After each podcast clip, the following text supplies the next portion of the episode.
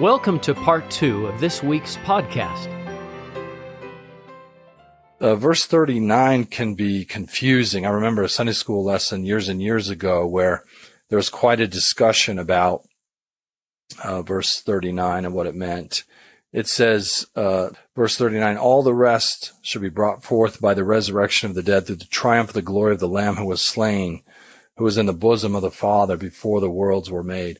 So I guess the important distinction to make here is those who follow Satan in the beginning, those who never do become embodied right. are never resurrected, but everyone else is resurrected. So here again, here is, uh, one of the first distinctions, right? There's a resurrection of everyone who's ever embodied, and there's no resurrection for those who never are embodied. So remembering that we're trying to chart the answer to Joseph's question, what is the difference in the resurrection of the just and the unjust? Here's a first installment. Here's a first part of an answer to that. Everyone else is brought forth, verse 39 says, through the by the resurrection of the dead, through the triumph and the glory of the Lamb who was slain, who was in the bosom of the Father before the worlds were made. And then you hear Joseph and Sidney say, This is the gospel, the glad tidings. That is good news. So you asked a bit ago about universalism. In, in a sense, you remember Alma in the Book of Mormon, a, a resurrection at all is a form of salvation. So there is a universal salvation for anybody who was ever embodied in the first place they will come forth in a resurrection, and almost all of them a resurrection to glory. Okay. Right. Let's notice the testimony uh, in verse 41. Uh, as you both know, John Hilton has been doing some really important work drawing our attention to the fact that the scriptures are pervasive and the teachings of the prophets that Jesus was crucified for the world to bear the sins of the world. And that's uh, verse 41 is one of the most powerful testimonies of that. He came into the world, even Jesus, to be crucified for the world and to bear the sins of the world and to sanctify the world and to cleanse it from all unrighteousness. We don't want to overreact against Protestantism, Catholicism, and become the Christians who don't believe in the crucifixion of right. Christ. And sometimes we're at risk of doing that just because of cultural shifts, nothing that our scriptures say. Let's pay particular attention to the fact that our scriptures right here emphatically declare that Jesus Christ was crucified for the sins of the world and to cleanse it from unrighteousness, so that all through him, no, again, verse 42, notice the word all. Notice how conspicuously that word shows up throughout this revelation. It tells us that salvation is pretty close to being universal. Okay. With exceptions, but all through him might be saved, whom the Father had made, put okay. into his power. I'm loving this. I, I, would recommend everybody go back and listen to our interview with uh, Dr. Hilton. We did one uh, over Easter, and he he he is just fantastic in his uh, the way he says we love Gethsemane. We love Gethsemane, but we can't love Gethsemane to the point that we don't talk about Calvary. The Calvary is kind of a oh yeah that happened too. Um, the crucifixion is what comes yeah. up over and over and over in Scripture. Um, and we should notice that. Indeed. I was just going to say, I just, 40 and 41 are a really nice uh, kind of summary statement. This is the gospel. This is the glad tidings that Jesus came to be crucified for the sins of the world, to bear the sins of the world, to sanctify the world, and cleanse it from all unrighteousness. That is glad tidings. That is Good great news. news. And so I like when the scriptures kind of do a little concise, here's the point yeah, very well said. His atonement is the means to the end, uh, that through him all might be saved, whom the Father has has made. Uh, 43 continues, and again, the word all jumps off the page to our attention. Jesus glorifies the Father and saves all the works of his hands, except the sons of perdition who deny the Son after the Father has revealed it. So again, uh, salvation is nearly universal. Well, we might ask, well, why doesn't he save everyone? Why doesn't he save those those few who, as President Packer put it, defect to perdition? And President Packer was drawing our attention to the fact that it's an active agency. God would save them if they wanted to be saved, right? If there was one shred of them, one particle of them that wanted his salvation, he has a plan for that. And he has, he has a Christ who's capable of it. So the fact that they're not saved is because he revealed the plan to them and they did not want it. Yeah, righteousness. Steve, is only righteousness if it's chosen. Right? That's the whole chosen, yeah. that's the it, by definition, right? If I force someone into righteousness, that's not righteousness. That's that's slavery. That's that's force. Um, now, S- Steve, if there's any moms and dads listening here saying, "Oh, that's my son or daughter," I would say, be be careful there, right? Yeah, this is a pretty high level of the father has to reveal the son to them and then go against it. And this kind of yeah. gets to the the idea of what is the unpardonable sin um, and the the Joseph Smith statement. Is that what you're you guys are thinking? Yeah, of? well, I just don't want anyone to get discouraged here, thinking this is their child that is choosing not to be saved. There's the Lord is going to give ample opportunity. Right. Yeah, President Packer was emphatic about that as well, right? There, this is relatively few. It's a tiny number of people, relatively speaking.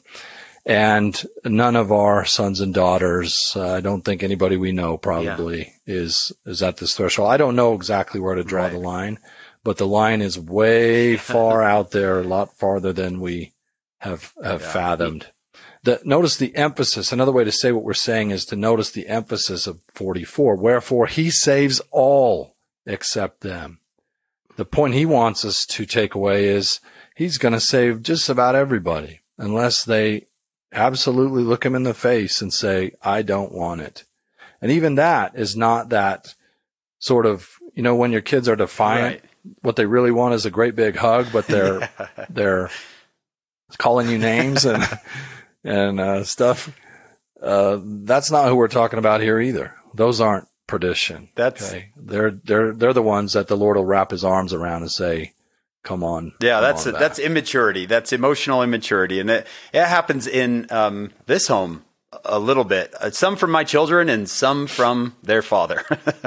from, None from their mother. some from Professor Smith.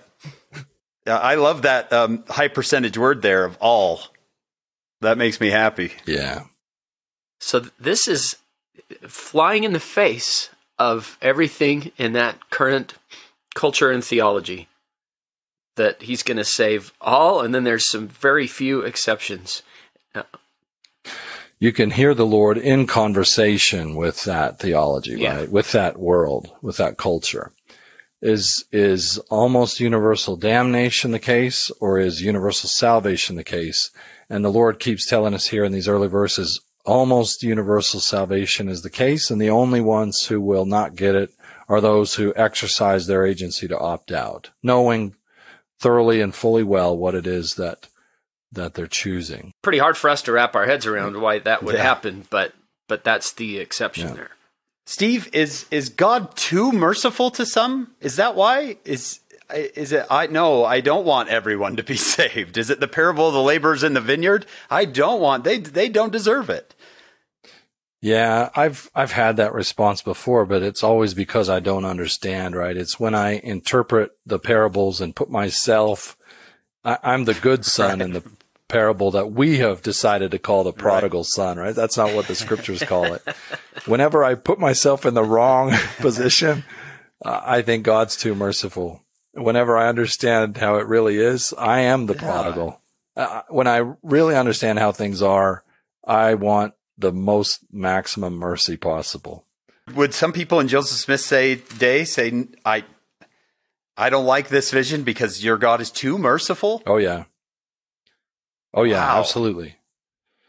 Absolutely. It goes too far. That was uh, that was a common response to that. That's that's just too far. I mean, you know, and you'll you'll sometimes hear Latter Day Saints do this. We we sometimes uh, misunderstand evangelical Christians, and we think, oh my gosh, all they have to do is sort of say some trite yeah. prayer that they accept Jesus, and then they're all in the kingdom. And not us. We have to bake bread for the widows and earn merit badges and and all that. And and uh, you know, we we don't understand brothers and sisters very well. Um, we're really not that far apart. And uh, this revelation is emphasizing to us that loving heavenly parents created us because they wanted to save us. They're they're creating us in right now, as we might say it. They want us to inherit all they have.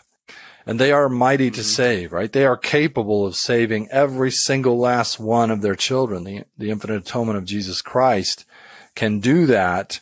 So why will some not be saved? Because they're the ones making that choice. Steve, this is wonderful. Honestly, absolutely wonderful. It's interesting to me that that that we uh, I've seen this in Latter Day Saints today. Uh, even you know those on Twitter. If I say something like God loves all of His children, well, hold on. Well, God, you know, God's uh, God, and I'm like, well, that doesn't mean He can bless all of His children because they they don't, you know, the, every blessing is a tied to a commandment. But God loves all of His children, and no, well, that's He- he- you're going a little far there. I don't know. It's like, come he, on, he delights Delights to bless. Yeah, what was that, Elder Yeah. Holland? Um, surely the thing God loves most about being God is the thrill of being merciful. We we get parable of the uh, the laborers in the vineyard at that point. But wait a minute, you haven't done nearly as much work as I have, and and uh, and so it seems wrong to us to be so merciful. Um, my dad joined the church when he was 24. And if you wanted to make him mad, just say something like, "Oh, you got to do all this before," um, which he didn't. He was a good boy, but as if wickedness was happiness. But I just think it's interesting when we suddenly become deciding what's fair and what's not. When the greatest unfairness ever was the Savior's sacrifice for us, as Elder Renlund just gave that talk. You know, why should it bother us? I mean, if it that's the labor in the vineyard. Are are you envious because I'm generous? What? The? And what's interesting is you get exactly what you expected to get. Like the, the Lord in the parable, of the this is Matthew chapter uh, 18, I think it is, or Matthew 20, one or the other. And the Lord says, "You got exactly what you we agreed to. It's Yeah. yours. What what is the problem?" And it's uh, that goes back to President Benson's great talk on pride. I, I don't want the celestial kingdom. I want the celestial kingdom because I can look down on a bunch of other people. I want Right. more than the next guy. Yeah. yeah, I want more. Oh, And you know what I love is- about that? To, to bring in a quick Book of Mormon reference, I I love to kind of look at the parable of the laborers in the vineyard, and then you know Alma and Ammon when the brethren all get back together, and it's like my joy was even more because of the joy of my brethren, and there's there wasn't that oh man you guys did better than I did, you know, and uh, Is it is it the older we get, we the more merciful we want God to be, just because we start to, I don't know. To I- realize for me personally, the Yeah. older I get, the more I'm grateful for His mercy. I think so, and you just kind of cut people slack and think you know they're doing the best they can, and I don't know if it's a function of older. Joseph Smith, as you know, taught to the Relief Society in 1842. He said, the nearer we come to our Heavenly Father, the more merciful we are. the more we are disposed to look with compassion on perishing souls and But that's interesting to me, Steve. Uh, that that the people of Joseph Smith's day would not go. This is awesome, right? I love how merciful God is. Instead, oh, uh, what did you say? The the saints fly to fly to pieces. Is that what he said? Fly to pieces like Yeah. they- There are some of them who are who incline to universalism. The Knights do. okay. So uh, there are some of them who do, and Joseph's dad uh, uh, likes the universalist streak. Okay. So there's there the next chunk of the revelation addresses another thing that's in the air, and that is speculation about the nature of hell and punishment. So the Lord essentially says, Your guys' speculation is all nonsense. None of you have any idea what you're talking about. and I'm not going to tell you, right? So Joseph, after this, will write a letter to the saints in Missouri. So, so tell Brother Burkett that that stuff he's teaching in, uh, you know, quorum meeting or whatever No is, kidding? is nonsense. He has no idea what he's talking Wow. about. so the, so the Lord, I can see it here. It was not. It neither was it revealed. Neither is. Neither will be. Yeah. So So we still don't know exactly the nature of punishment, right? Uh, Thinking all the way back to section 19, the Lord says, look, I, I use the words eternal punishment, but don't think that you necessarily understand what I mean by that. Uh, it can mean more than you might think. No, I'm so glad I had these verses because Yeah. students will sometimes ask, you know, what's what's hell like? What you know, I don't want to. Well, and it's like, well, the Lord's like, just stop. Right? There's almost a don't ask. I'm not Yeah. going to tell you. Yeah, how long it lasts, how hot it is, those things that were the subject of many, many sermons in Joseph's day. Here the Lord says, you really don't know. And I'm not, not telling you that stuff. Sometimes I give you a little glimpse of it, but then I shut it up again. Verse 47 says and 48 says, you really don't know how wide, high, deep, how much the misery is. You really can't understand it unless you actually end up there. So don't, Don't speculate. think you can fathom it. And then 49 is uh, write this down, guys. This is really spectacular stuff. I used to think that they would stop at this point and write it all down and then envision some more. And that is a live possibility. But it is the case that uh, the earliest manuscript we have of this vision is the very first entry in what we call Revelation Book 2. They went and bought a new book. They had just sent Revelation Book 1 to Missouri for printing. So they're in Ohio and they go out and buy a new book and put this revelation in it. And so it might be that these uh, repeated verses like 49 are the Lord saying, guys, before this, you know, evaporates from your minds, get a book and write it down.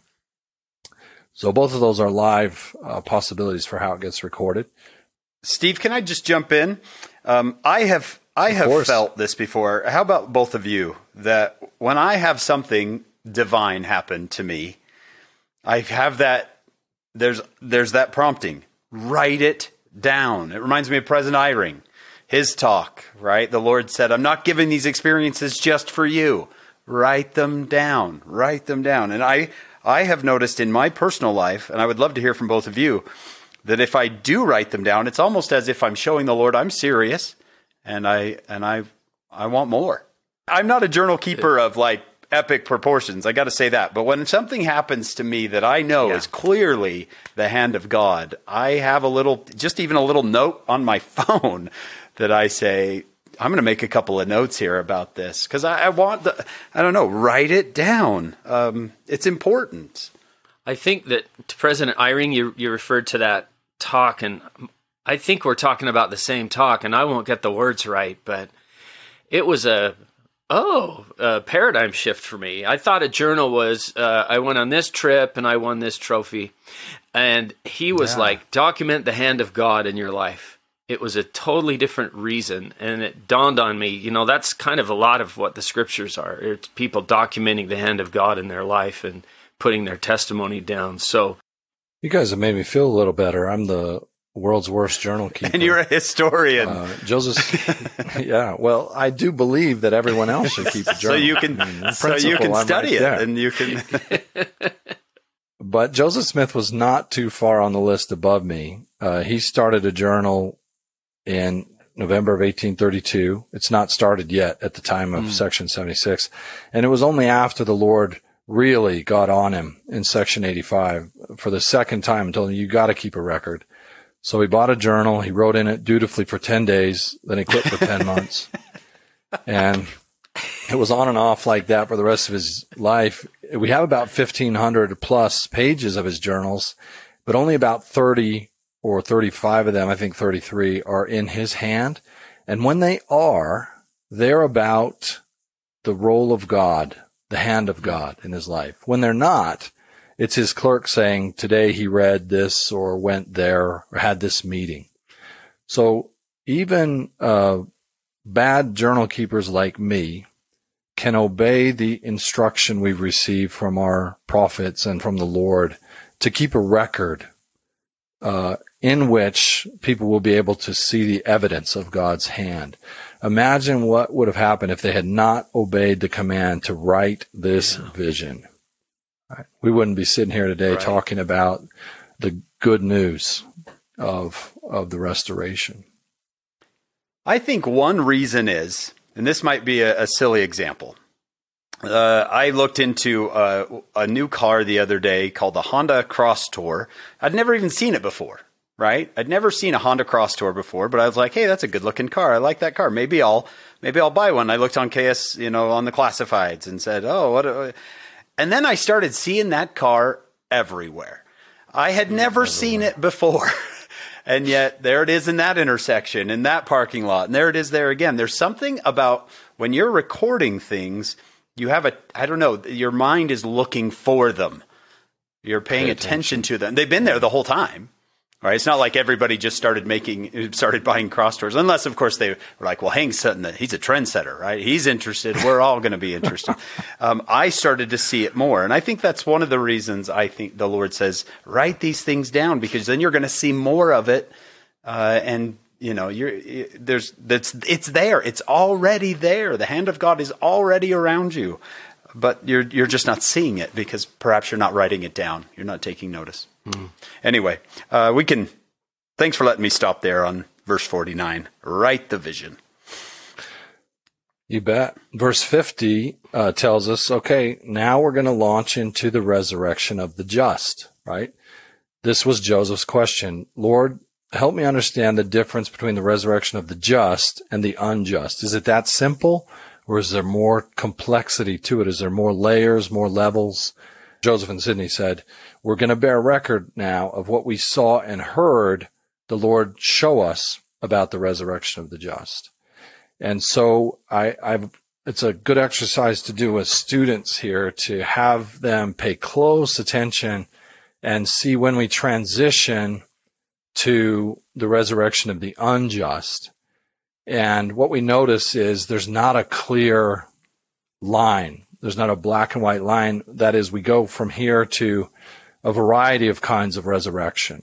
Some of the more just, some of the less just, and some of the unjust. And that's how Section 76 uh, complexifies or complicates heaven. I don't mean those uh, in negative terms, right? Uh, this diversity of heaven, let's use that word since it's a better better word. There is a heaven beyond heaven. There are more levels of heaven than we've thought. By the time we're done reading the Revelation, we almost have the idea that there are, there are as many heavens as there are people to inhabit the heavens. Mm. And we, we simplify it in, you know, a celestial heaven, a terrestrial heaven, and a telestial. But even as we read along, there are reasons to think mm. that it's even more complex or diverse okay. than that. Wow. There appears to be plenty of room. When I look up in the night sky, just, it looks like there's a lot of space. So, verse 50 uh, starts the conversation, uh, the vision, the description of the resurrection of the just. These are the ones who receive the testimony of Christ. They're, they're those who are baptized with him, uh, baptized in his, his, the image of his burial, the manner of his burial, it says buried in the water in his name. These are people who live, make and, and keep covenants. I, my family has very short come follow me discussions usually, and they're usually pretty one sided.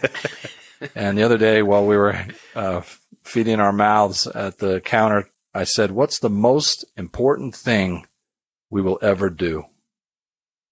I want you to pick one word. You can just pick one word. What's the most important thing we will ever do? And my 16 year old son said, covenant. And he was right. The most important thing any of us will ever do is covenant. And that's what we're reading here. If we could sum up everything uh, that, that the, the, the people who come forth in the resurrection of the just do, it is that they make and keep covenants. Uh, they're not necessarily, if I if I understand, they're not necessarily superior quality people in any other way, right? They're they're not smarter than other people. They're not morally superior. They're not necessarily more righteous. They make and keep covenants. Covenants become the guiding determinant of their lives in Christ. And they therefore overcome by faith. They are sealed by the Holy Spirit of promise, which the Father sheds forth on all those who are just and true. They become members of the church of the firstborn uh, which this section, section section 88, others will talk about that church. I'm not sure I have a good handle on what that church is. This is what he says in uh, this is Doctrine and Covenants 10 67. Behold, this is my doctrine. Whosoever repenteth and cometh unto me, the same is my church. Uh, I really like that statement. Uh, it's very, it's very, um, hmm. inclusionary. Yeah, and it makes it sound like a group of people that believe one thing versus they get together in a church. Yeah. I think what we could say safely, and I, I, don't mean to be too definitive about the Church of the Firstborn. I it's a mystery to me, but Section 88 weighs in on it too. And what we can notice is that both sections 76 and 88, especially in these passages, are temple related. Mm. We're starting to use temple terms and think in, in temple concepts. Uh, we might even think of them as somewhat esoteric. That is sort of uh, teachings and concepts that haven't been fully elaborated by this point in the restoration and that only are elaborated the further and further we go in temple teachings and temple doctrine. So, for example, notice the close proximity in both section 76 and section 88 to uh, making and keeping covenants that are sealed by the Holy Spirit of promise, right? These, I think we could safely say that those who are sealed by the Holy Spirit of promise or the Holy Ghost in its role of being a verifier and a validator of covenant faithfulness, those are the ones who are members of the church of the firstborn. It's, it's not the same as the church of Jesus Christ of Latter-day Saints. This is a heavenly church for those who are uh, faithful to their covenants and who receive all the promised blessings of their covenants. I think we could say mm. that. Another way to say it is verse 55, they are they into whose hands the Father has mm. given all things. We could read that in terms of temple. You mentioned section 138 already. Do you think mm-hmm. 76 I know is received in, in 30, 1832 and you've got 138 not received until 1918, right? Um, but do you do you see them as working together? Uh, because some people won't be able to make covenants in this life, right? Yeah, certainly. So I, I, would see these two as uh, in our day in 2021 we have the blessing of having them both, and so let them kind of work together, as in this is this life or the next. Yeah, certainly we do. With with only 76, we don't understand how vast this plan of salvation is. And with section 88, we, our minds are blown again when we realize that God is a spectacular planner for happiness, salvation, and exaltation. Yeah. Okay. Verses 56 and 7, uh, with their emphasis on priesthood and uh, uh, kings and priests, emphasize to us again that we're talking about temple yeah ultimately here we're talking about temple covenants, making and keeping temple covenants and the promises of exaltation that come with it. These folks dwell in the presence of God and his Christ forever and ever. These are the ones that come with him when he comes again in the clouds of heaven. Uh, these are the ones who have part in the first resurrection. So clearly the first resurrection is the resurrection of the just. Uh, that's what verse 65 says.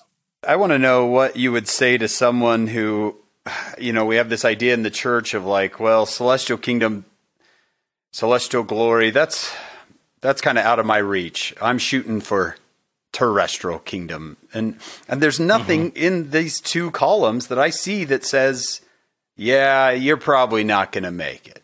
Right? Like I I see a lot yeah. of of invitations here of repentance fill your life with the Spirit. You're going to, if you want to be part of this. It makes me think of the late, great scholar Stephen Robinson. Yeah. Right. And his book, Believing Christ, which begins with the story of his wife, uh, who is, you know, all, all um, wonderful Latter day Saint woman in every way, who gives up, who says, I just can't do this. I'm not celestial material. And, uh, they have a conversation where they realize there's there isn't there's no such thing as celestial material. There's just fallen mortals, imperfect people who get to choose what they want. Right? This is not a list of inherent qualities. Yeah. This is a list of people who choose one thing over another.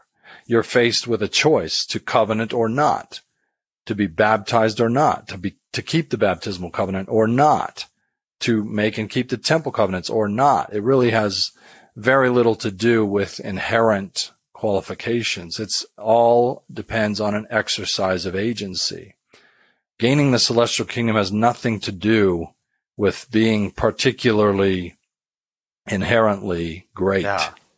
It has everything to do with what you really want. Look at verse 69. The people who get the resurrection of the just are imperfect people who were made perfect through Jesus, the mediator Right. of the new covenant. He's the one who did the hard work through the shedding of his own blood. Our job is just to choose. Choose him. Choose you this day. Uh, Verse 52 washed and cleansed from all their sins. That means they had sins to be washed and cleansed from. Absolutely. Right? They're repenting. Yeah. As sinful as other folks, but they just decided they want the blessings that God offers and they opted for them. I really like that idea. It's not a list of qualifications that you're trying to attain, but it's where's your heart. And Stephen Robinson's second book after Believing in Christ was called Following Christ. And he had a phrase in there that I just loved. He said, The question is not, Am I going to make it? The question is, Do I want to stay? Which Yeah. I thought such a good way Well to put said. it. And your your 16 year old son who gave that answer about make a covenant uh, yeah, you've made a co- you're in the covenant. So the question isn't, am I going to make it? The question is, do I want to stay? That that book blessed me a lot. Both of those. I remember Dr. I remember Dr. Robinson saying, "Mercy is only mercy if you don't deserve it. The moment you earn it, it's not mercy; it's justice. You earned it. So let God be hmm. merciful. Let Him give you things you don't deserve." So, am I? Would I be correct in saying, Steve, that if someone is feeling this section and they're like, "Oh, I'm just not celestial material," hey, if you're repenting, if you are sincerely repenting and God has your heart, you are on the right path. You are headed, yeah, you're Absolutely. headed there. Yeah. Yeah, absolutely. And, and I, uh, the way I sometimes talk about it is repent relentlessly. Ooh, I like that. Um, it, it's, it's not that if you repent and then you're flawless from then on out. I don't know anybody like that. Uh, so you, a relentless repenter, somebody who every day or maybe every other day or maybe once a year, uh, manifests that sincere, sincerity is crucial. You can't fake it. You can't repent if you don't mean Yeah. to repent. But everybody who sincerely repents and comes to Christ is a candidate for the celestial kingdom. Everybody. Repent relentlessly. I Absolutely. love that. That's a great phrase. There's It is. the the new young women's theme has a phrase in there. I cherish the gift of repentance. And as they have gone around and interviewed young women about their favorite parts, at least uh, Sister Becky Craven said that that's one that has come up again and again. The young women appreciate that phrase. I cherish the gift of repentance, and I'm glad we're talking about this because it it it can sound like it's this one time thing, and then if you sin again, it all comes back and you're you're toast. To, to me, it sounds to me like most of the scriptures are what we're talking about. You keep repenting every day. You keep you you Yeah. make course corrections every day. And the fact that the Lord has the sacrament table there every Sunday kind of tells us, yeah, you're probably going to mess up again. yeah. So It's a powerful come on back and we'll do this kind of again implied. next week. And we'll do it the next week. And we'll do it the next week. Yeah. Yeah, well said. I wish everybody could know um, Steve Robinson, right? I wish everybody had to read Believing Yeah. Christ and then they got to know him because I, I love his soul. He's a curmudgeon. He's passed now. Uh, it- it- wonderful, delightful, uh, but sort of grouchy, didn't feel well Yeah. very much, struggled with some serious health problems. And if they could realize that that guy knows very well that he's going to have celestial uh, heaven because that's what he really wants. And, and then say, yeah, but he's, he's not Mr. Rogers. He's sarcastic or whatever. Then they would really get what he's saying Yeah. in the book. Right. And I feel when I realize that, I think, well, then I'm going to make it too. I'm going to be all right because whatever flaws I have, whatever sins I commit, I am sincere. I love Christ and I want to love him better and I am sincere in my repentance. And those are the criteria that mm. qualify us for him saying, then I will make you perfect. Oh, I'm going to, re- I, I, think I'm going to remember repent relentlessly for, uh, for the rest of my life. Well, if you don't mind an airplane reference, be, uh, I have airplanes behind me on my desk, but you can't yes. see them. But but President Uchtdorf, I just I love that idea of an airliner is off course most of the time, but it it it relentlessly corrects itself. Yep. It's it's constantly cool. correcting itself until it touches down on the runway. Uh, but it's the whole time the autopilot is fixing the the winds and everything else that's going on. So I like I like that uh. that metaphor, and it's it's not a one time course correction. It's a daily, hourly, and minutely. Well, gentlemen, notice that we make a transition uh, between verse 69 and 71 from the resurrection of the just. And we learned in verse 70 that these people will be resurrected into celestial bodies. People who are made perfect through the atonement of Christ, resurrected into celestial bodies. Uh, and the glory of the sun is sort of the type for that. And then in verse 71, uh, the, the visionaries, Joseph and Sidney Rigdon, see a, a terrestrial world.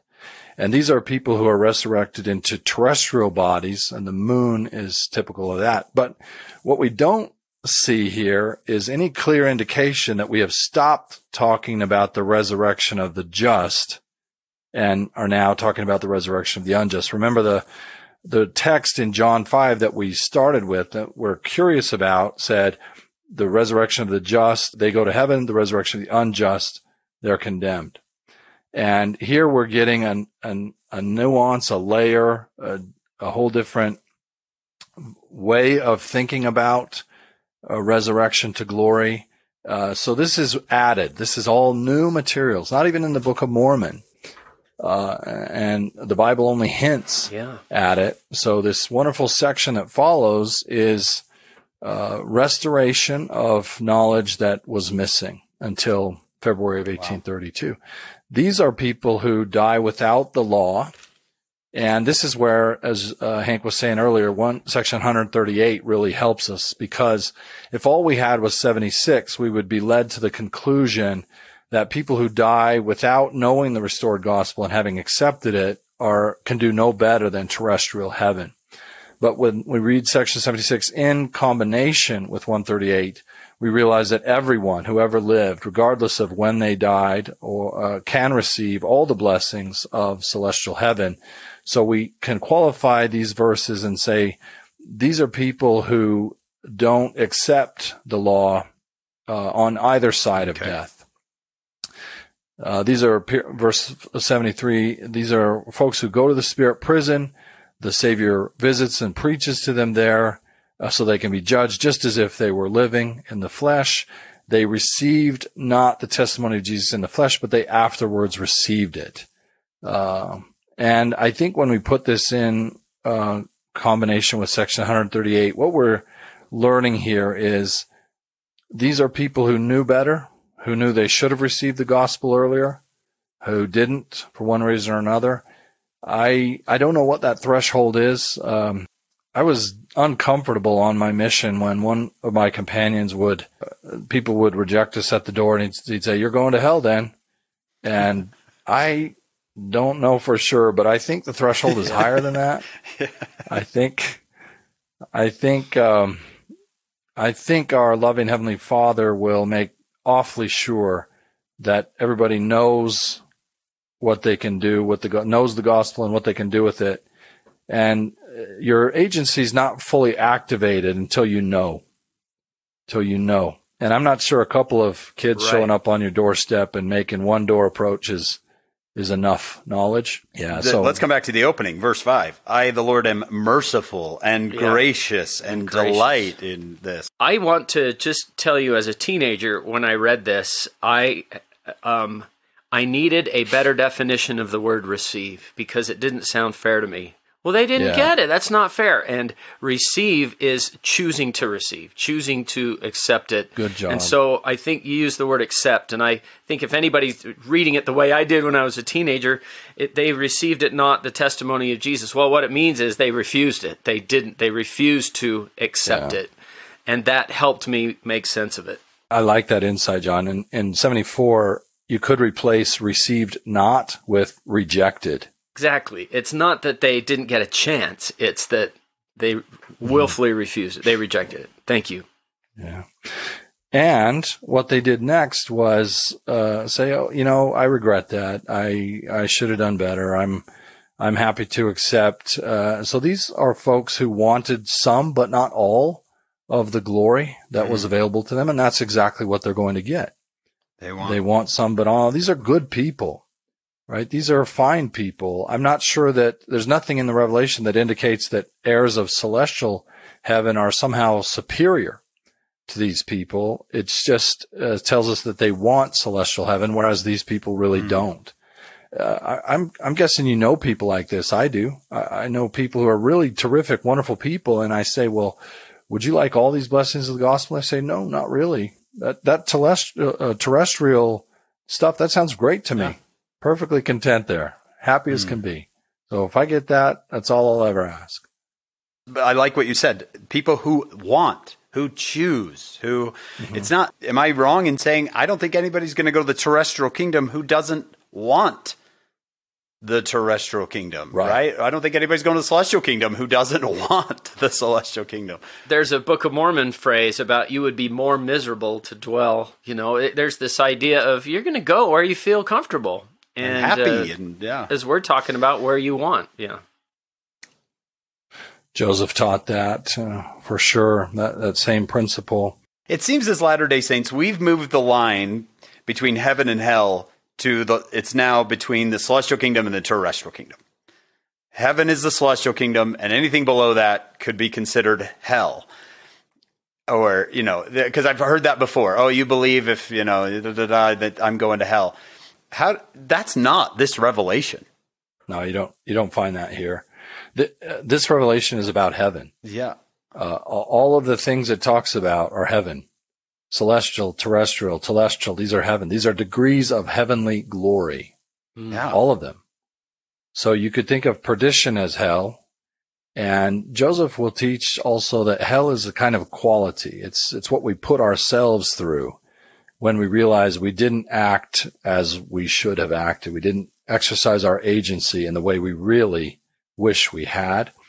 Uh, hell is also a description for that state between death and resurrection, right? Even for uh, the righteous, uh, section 45 teaches us they consider it A a, a time of yeah. bondage. Yeah, they're they're damned in a sense. They cannot make progress until the resurrection comes. So there's a state there of of hell, uh, but but what this revelation shows us is that there's a whole lot more heaven than there is hell. In some ways, it's a reversal of the notion that we start with, where hell's very very big and heaven's very tiny. When we come through section 76, we realize hell is pretty tiny and heaven is not only big, but it's quite diverse. Steve, you mentioned at the very beginning about, and maybe maybe this is a good place to fit this in, maybe not. But you mentioned at the beginning about some can say that we are saved and damned at the same time. It, would this be Mm-hmm. one of those places to say that? That you know, like, so if I'm in the terrestrial Exactly. kingdom, do I think I'm damned or do I think I'm saved? both, right? You're going to be in heaven. Uh, it surpasses understanding the glory of, of celestial heaven, even surpasses understanding, the revelation says. And at the same time, I think we'll probably be aware that there was more, more we could have had if that's what we really wanted. So in that way, then we consider it being being damned because there could have been more. And there's an ongoing conversation to which we don't have a good answer about whether there's progression between the kingdoms. Some of your listeners will say absolutely there isn't because so and so said so, and others will say absolutely there is because so and so said so. Frankly, it's an unsettled question. We really don't know the answer to that at this point. It makes me think uh, what we've been talking about makes me think of the line from Jonathan Edwards, the great Reverend Edwards, Presbyterian minister in the 18th century, New England, who used the the words God's arbitrary sovereign will. Why will some people go to heaven and some people go to hell? Because of God's arbitrary sovereign will. And that's not what section 76 is teaching us. These destinations are our choosing. Every child of God had the option of choosing any of them they wanted. And the reason we end up where we do is because of what we wanted, what we chose. It's not arbitrary. God is sovereign, but he uses his sovereign power to put that power to choose yeah. in us. We get to decide. I think it's maybe it's our education system because I want to get an A. I tried really hard. I got my score back and I got a C. I really wanted the celestial kingdom, but I got the telestial kingdom and I had I did my best and I just didn't get it. And we've got to throw that out the window and say these are all choices. These are this is what you mm-hmm. want. This is I, I, I just wish if one, one thing I could I, if I could help my fellow Latter-day Saints is this idea of the anxiety over I've got to be good enough. I've got to be good enough. I've got to be good enough. And I'm saying just repent enough, right? just keep repenting. Just mm-hmm. keep repenting and you're on the right path. Yeah, what we really have to do is want the right thing. What's your what desire? What do we love? Mm-hmm. What is your desire? What do you love? Do you love me? Jesus asks Peter. And Peter's sort of, of course I do. No, no, I mean it. I'm really asking, do you love? And and as you know, this is in the context of these wonderful fat fish. Peter Peter's just caught the biggest catch yeah. of his life, and those fish are money, right? He's looking. It would be like if I was looking at a pile of thousand dollar bills and have a life choice to make, right? I've been called to the full time ministry of the Savior, or I could go fishing and I could make a lot of money and I just had the biggest jackpot of my life. And now I'm having breakfast with the Savior, and He's saying, Do you love me? Do you love me more than that pile of thousand dollar bills? Yeah, of course I do. No, I mean it. Think about it. I'm serious. Do you love me? Of course I do. Do you love me? Yes. Well, then do the right things, right? Feed my sheep. Show that you love me. So that's the question that's really being asked of us, not do you uh, check all the boxes for a celestial heir? That he takes care of that part. He makes us perfect through the shedding of his own blood. The question he's asking us is, do you love me? And Elder Holland says that so much more beautifully than I possibly can, but that's the question. We get to answer that question for ourselves. Comes ringing down through the halls of time, he said. Do you mm-hmm. love me? And we get to answer that question every day. I love the symmetry, elegance of Peter's three denials and then Jesus giving him a chance to to answer, Thou knowest I love thee three times and feed my sheep three times, and how that he just kind of gave him a chance to reverse course. And I, I was going to say um, that we need the Savior to help us want the right things. I think Joseph Smith talked about the nearer man approaches perfection, the clearer his views, the greater his enjoyments, till he has um, lost desire for sin. But he says, but we. Mm-hmm. Uh, what is what's the word? We uh, expect this is a station to which no man ever arrived in a moment, and so that's another thing we ask for is for the Lord to help us want the right things. That's part yep. of the grace of the atonement. Absolutely.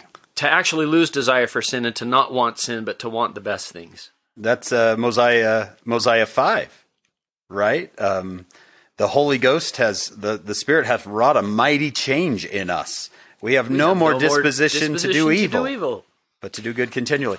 I used to think, where's the order form for that? How do I sign up for that? Yeah. and I used to wonder, did were they done like forever?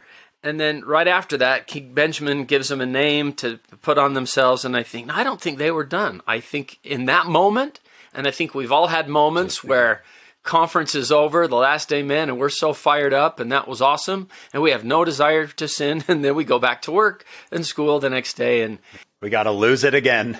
Relentless repenter, right? So to sum up, uh, terrestrial heirs are the ones who are not valiant in the testimony of Jesus. They have it, they just don't uh, endure faithfully in it. They they show that it's not what they ultimately really want most, and that's fine. They get what they really want most. And uh, verse uh, 81 uh, sums that part of the vision up. And again, there, verse 80, they're told to write that before they forget it, before, while they're still in the spirit, while the while it's still clear in their minds. We transition from the terrestrial to the telestial kingdom. In verse 89, the, the two seers here are seeing the telestial heaven, which surpasses all understanding. We have a folk doctrine in the church that we might dispel here. Um, I heard it taught in my youth that Joseph had said that if you could just see the telestial kingdom, you'd be willing to kill yourself just to get there. And that's not what he taught. That that misses the mark. Um, what he apparently taught, according to Wilford Woodruff, is that uh, our it's important for us to fulfill our mission on the earth. It's important for us to have a probation here, at least for many of us. And so God endowed us with fear of death. None of us, even if we know the plan of salvation, none of us are eager to to die. We do just about all we can to prevent it, and only folks who are in utter despair uh, get over that to the point of of of that extreme. So what Joseph taught is uh, because we're supposed to finish our mortal probation on the earth, God implanted in us a fear of death, and if we could see what awaits us, that de- that fear would go away. Mm. Uh, Joseph didn't say the celestial kingdom; he said the other side of the veil. Right? If you could see what's beyond this earth, there's nothing very scared, no reason to be scared oh, okay. of death. So we don't want to misstate that. I, um, I made a, a wonderful student cry one day when I said that's a bunch of crap. Uh, don't sugarcoat it. Uh, utterly, utterly insensitively. And, uh, and I've felt bad ever since. And I've wondered if that made me a telestial heir. I'm really glad you brought that up, though, because I'm and I'm glad you called it a folk doctrine yeah, so the terrestrial glory is pretty spectacular compared to the celestial, and the celestial is exponentially more spectacular than that. Like the sun is more glorious than the moon, and the moon more glorious than the stars. So then we launch into a section here where we kind of re- review. We go back through all three uh, kingdoms again, and the most uh, striking thing about the heirs of the celestial kingdom in this passage is that God makes them equal in verse 95, equal to him in power and in might and in dominion. Now, this is one of the things that is repugnant to most of the rest of Christianity. Uh, if the early converts had a hard time with it, this might be one reason why. And there are lots of our Christian uh, sisters and brothers today who will say, Oh, I was with you when you said that we we're we're saved through the perfect atonement of Christ that He worked out with the shedding of His own blood. But when you're telling me that He's going to make us equal to God in power, might, and dominion, they just think that is uh, so objectionable because it's blasphemous to consider ourselves as of the same species as God. We're we can't become like God. And of course, this is what I love about the plan of salvation. It's the very the very thing that repulses many of our brothers and sisters about the restored gospel is one of the things that's most beautiful about it to me. So we're going to have to disagree there. I love that the purpose of the plan is for God to raise his children to be like him, to be in his presence, to see as they are seen, as verse 94 says it, know as they are known. That's going to be so great to be in God's presence and see and know how we fit in his family, and to receive the fullness of his grace and to be to be made equal to him. We're not claiming that we that we can do that on our own, right? That's one of the objections is that sometimes Latter-day Saints uh, misunderstand or are perceived to think that they earn their way up to be be like God. Nothing in this revelation says that. It's him who's making us equal to, to him. It's him who's giving us this power and might and dominion. It's him who wants to endow his children with all of the blessings he has, with all the happiness he has. And so I love that truth. I'm very grateful that it's been restored in the latter days. And you can see hints of it with Paul, right? We're made heirs, joint heirs with Christ. I mean, you C.S. Lewis yeah. uh, started to see it towards the end of his writing, right? He said, "You're you, you see mere mere mortals, but these are potential gods and goddesses." Mm-hmm. Yeah, and there's not a thing in the Bible that uh, objects to it or refutes it. You, it's only if you read the Bible through the lenses of some Christian philosophical ideas that you come to that conclusion. Right. And this is right. This is my contention about traditional Christianity: is that it's based too much on Greek philosophical ideas for its orientation uh, to the Bible, and that's why we get uh, ideas that you know make us so inferior that we could never become like our heavenly Father. Well, and I think too the fact the last words you said, our heavenly Father, we take that not as a metaphor this is all about family. And of course, we're going to become like our father. Of course, our father wants to reward his children. And not, it's not a metaphor. He's our father. Indeed. Begotten sons and daughters unto yeah, God. Yeah, that phrase back there. Uh, we are all called begotten sons and daughters. And that that Greek philosophy took that away too, didn't it? We're, we're a creation. We're metaphorically Indeed. his children, but not really. Yeah. Absolutely. There can't be anything other than God originally. So, so we have to be created out of nothing by God. And the restored gospel rejects yeah. that. And there are lots of implications either way, depending on what you decide to do with that original idea about who God is.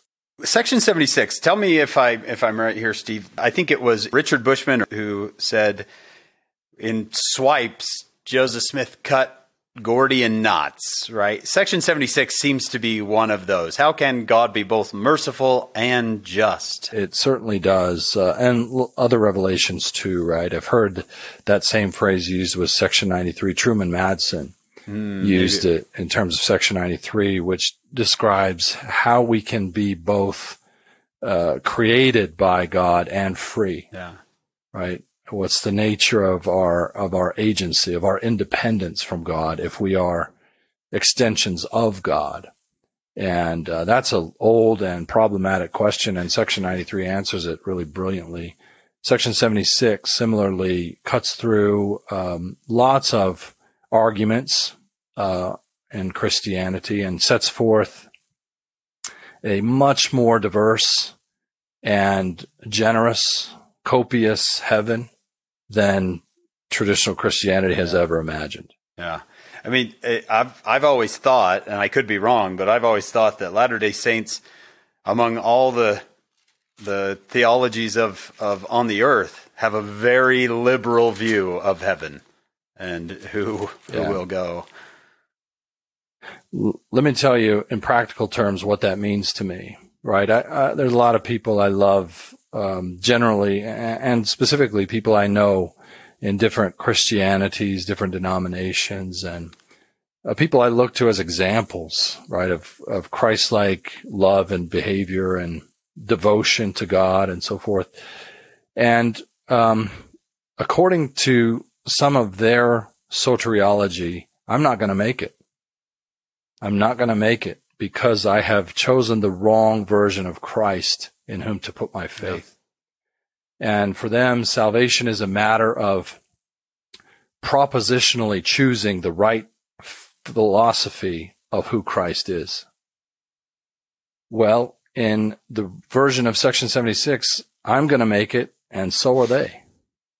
Right? This is what I love about it. This is a more generous view of salvation. It's hard for me to believe in a God who does save and damn people by his arbitrary sovereign will, or even by saying, if you believe the right exact ideas about Christ, you can get in.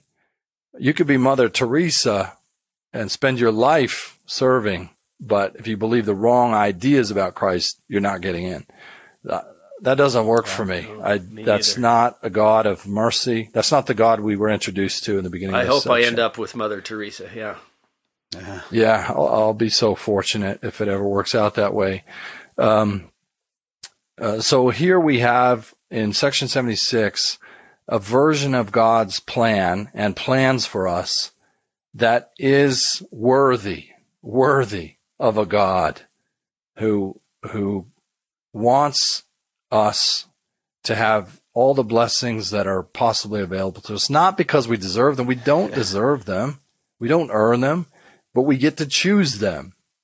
We get to have them if we want them because Jesus Christ, the mediator of this plan, worked it out through the shedding of his own blood. And he is capable of making us perfect. And even if I don't have exactly the right ideas about exactly who he is, I can, I can make it. What I need to do is covenant, covenant with God and grow by, by degrees and by grace that he gives me. And if I'll do that, I'm going to make it in. I'm going to make it to whatever level of heaven I want. Um, and I want the one where I get to be with Jenny Sebring for all eternity. That's the motivation for me. Right. Otherwise, uh, I'm an introverted guy. I'd take a celestial heaven if it surpassed all understanding and had an ESPN, uh, you know, place that I could watch. That'd be okay with me. But, but I, that's unsatisfying now because I want to be with my family forever. And the way to get there is through the new and everlasting covenant of marriage and, and the highest of the heavenly glories. I, I'm glad you said that because that, that takes us to a, another section, and this isn't being revealed right now yet about eternal families, right? Would you? Yeah, so we we talked in the beginning about how you know everything we've had on salvation before 76 is sort of like you know third grade math. We've advanced up, up to that level and we have an understanding of the basic concepts of addition, subtraction, multiplication, division.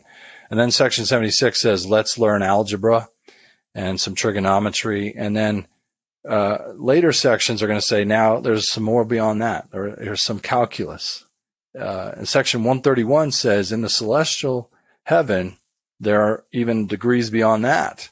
And the highest and holiest of all salvations is exaltation, where we get to be with our families forever. And so uh, that's the goal for me, right? That's the great prize uh, to be with my people I cherish most for eternity is the greatest motivator of my life. I love what you said there about it's him, right? It's him. He he made it possible. He wants to give us everything that we want, right? That we choose. And I I think it kind of gives us that in 107 the the end of the plan, the savior says, "I have overcome. I have overcome and have trodden the winepress mm-hmm. alone, even the winepress of the fearness of the wrath of the almighty God." Right? Uh, then shall he be crowned with the crown of glory to sit on the throne of his power to reign forever and ever. If we, if we realize that he overcomes, he is the one who does, you know, that fear we have of, oh, can I earn it? Can I earn Yeah. it? He did earn it. And now he has the right to give you what you want. Jesus Christ is the protagonist of section 76. He is the main character. He's the hero. We, in Act One, we met him in the premortal life. We saw him there. And, uh, we've, we've watched throughout and in the, in the high point, the midpoint of the revelation, he worked out this perfect atonement through the shedding of his own blood. And here at the end, he, he says, I did it all by myself. I tried the wine press alone and I will be crowned. You'll be crowned there with me. We see the, the culmination, the climactic uh, fulfillment of, of Christ's redeeming work and the plans of salvation that he has brought to pass here in the verses that you were just referring to. It's really a Christ centered revelation. For people who say Latter day Saints aren't Christians, really they're just saying we don't believe in the same philosophical uh, premises about Christ that they do. But it's hard to read section 76 and say a believer in that is not a believer in Christ. Yep. Uh, is there anything to the story, Steve, of the vision closing and Sidney collapsing or of some sort? And I, I think there is. Yeah, no reason to disbelieve it. Again, we've got uh, Philo Dibble, who, who throughout the 1870s, 80s, and early 90s gives us a few different accounts of having been present for at least part of this. And as I remember, if I remember right, he's our source for saying Sidney was sort of um, fatigued when it was over, and Joseph said he's not as used to it as I am. That's a great moment, which I think yeah. is really cool. That's a great. I think it, it, I think it's consistent too. I think uh, I I always think of, of, Joseph Smith saying, "When I came to, I was lying on my back." Apparently, it wears yeah. you out or something, and maybe he he grew to grew stronger process. But I like that he that Sidney yeah. Rigdon had to be carried. That's a cool one. We ought to we ought to come out of um, this revelation realizing that we still don't know uh, the celestial math, right? Uh, verse these last verses, yeah, 115. 115, 116. They say you, you guys make sure you write all that down, but trust me, you still you don't know anything. And I got more to tell you about that. And he told us at the beginning of the revelation he would very generously tell us all about this just as soon as we we could internalize it. So that is good leadership style is is giving people um, giving people assignments that they're capable of that are just a little outside their reach and letting them get there and then give them a little more just outside their reach but don't give them don't overwhelm them to the point that now they're now discouraged because they can't they can't c- comprehend it all. If I try to do that as a parent, not try to overwhelm a child with so much that you know they're overloaded and can't move at all but just just push a little bit further every time. A little bit further. Let's reach a little bit more every time um, I, I and I, I can see the lord doing that with these sections and to me it's another testimony to the prophet joseph smith that he's including little tiny hints at future revelations he would have to have the whole plan set mm-hmm. out in his mind to be making this up right to throw in little hints yeah. there here and there in his history, uh, there's there's an entry right after this revelation that is one of the key things I think about when I realize he's not the inventor of these ideas, because he sits back after he sees this series of visions and he marvels at it. And the next passage in his history says that is so far beyond the narrow mindedness of man that all of us are constrained to exclaim, it came yeah. from God he he he couldn't have conceived of this, right? There are other people, uh, uh, Alex Campbell, who we mentioned earlier on. He's playing with the idea of three kingdoms, but nothing like this, nothing so sophisticated. He says the first two you kind of experience on Earth, and then there's the kingdom of glory after this. And Emanuel Swedenborg, 100 years or, or, or so earlier, is he's tapping into uh, Pauline uh, phrases in Corinthians and talking about three kingdoms of heaven and so on. But none, nobody, none of them come anywhere close to this. I wouldn't be surprised if Swedenborg had some inspired ideas, but then you get this text and you think that just blew the roof off of everything. That's Joseph himself says, dang, that is so far beyond me and everybody else. It came from God because of what happened after this, did it have a big impact on the persecution? Because it was published in the paper or whatever? Yeah, I don't know anything about that. I don't think it had anything specific to do with the March beating and okay. tar and feathers. Uh, but I do know that Joseph told the missionaries, keep that on the down low, right? Do not start with hey, did you guys know that? right. Uh, let's get to that calculus after we do yeah, addition and subtraction. Brigham Young had a hard time internalizing it. Wilford would have said it was the coolest thing I'd ever seen. I loved it.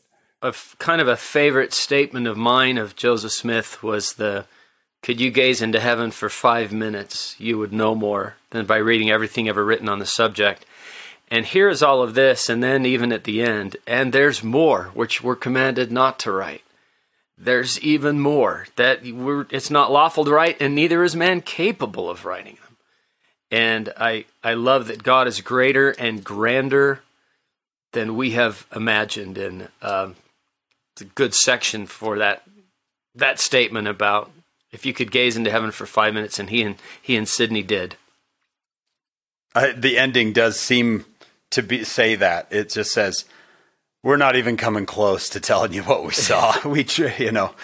Yeah, he wrote a, he wrote a letter where he said, "Lord, deliver me from the narrow prison of paper, pen, and ink, and a crooked, broken, scattered, and imperfect language." Mm. And notice that some of this text is dictated, right? Some of it's in the first person voice of the Savior, but most of it is you guys describe what you've seen. And I can imagine thinking, uh, I don't have words for that. I, neither is man capable to make them yeah. known. I, I don't know how to describe what we just saw. I love it. Of anyone on the planet Earth today, uh, I, there's a handful of people who know Joseph's life like you, uh, who understand him like you do. Uh, and I know that that there are some of your mentors uh, who would who you would give full credit to. Um, so, at knowing Joseph Smith as as well as you do, as well as can be from what's left, right? The documents, the the evidence that's left. How do you feel about him and this and this restoration?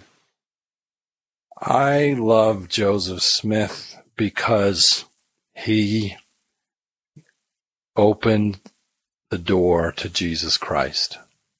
He is utterly inconsequential unless he receives these revelations that we've been reading about and talking about. There were literally lots of other people named Joseph Smith who farmed in upstate New York and other places and we are not having a podcast about them. They weren't the greatest revelators the history in the history of the world. They didn't commune with Jehovah, not in the way he did. So I don't love Joseph Smith because he was handsome. I don't care. I don't love him because he was a good wrestler. I don't care. I don't love him because he was some sort of idealized, perfect prophet. He wasn't. I know that he wasn't. He knew that he wasn't. The Lord knew that he wasn't, as he's told us a few times in the Doctrine and Covenants. So what is it about him? Why do we care? We care because he cracked the heavens open and revealed Jesus Christ. He heard him as he was commanded and he documented that unbelievably well. And those documents are now in our hands. I mean, would you revere somebody who gave you the greatest possible gifts, right? Who, who, who answered the terrible questions of existence. That's why I, I revere him. It's not some sort of a, um, you know, I, I don't, I, I don't think I have misconceptions about who he is. He's a real guy and I don't expect him to be more than that. I'm not, it's not remarkable to me that he's sort of ordinary in many aspects. What's remarkable to me is that an ordinary guy revealed all that he did about, from, through, by the Lord Jesus Christ. So he's my, the Savior is my subject of study, and I get to him through the texts that he gave to Joseph Smith. Steve, we can't thank you enough for coming again to our podcast, right, John? When people come back, it, it gives us a, a boost of confidence. You guys are doing immensely important work. Like 15 people are going to read Making Sense of the Doctrine and Covenants, but a million people are going to watch mm. what you guys are doing. And um, it wouldn't matter if it was me on here doing it with you or not. Uh, but I am pleased and thankful mm. to be able to talk about these wonderful revelation. Oh, that testimony me. was beautiful. I don't care if he was handsome and a good wrestler. I, I mean, uh, that was beautiful. yeah. He opened the door to Christ. Thank you for that. Well, everyone, we want to thank uh, Brother uh, Dr. Stephen Harper for being with us. We want to thank all of you for listening. We're grateful for your support. We couldn't do it without listeners. Um, we're thankful to our executive producers, Steve and Shannon Sorensen uh, our production crew. We have a, a, just an awesome crew that helps us. David Perry, Lisa Spice, Jamie Nielsen, Kyle Nelson, Will Stoughton, and Maria Hilton. And please join us on our next episode of Follow Him.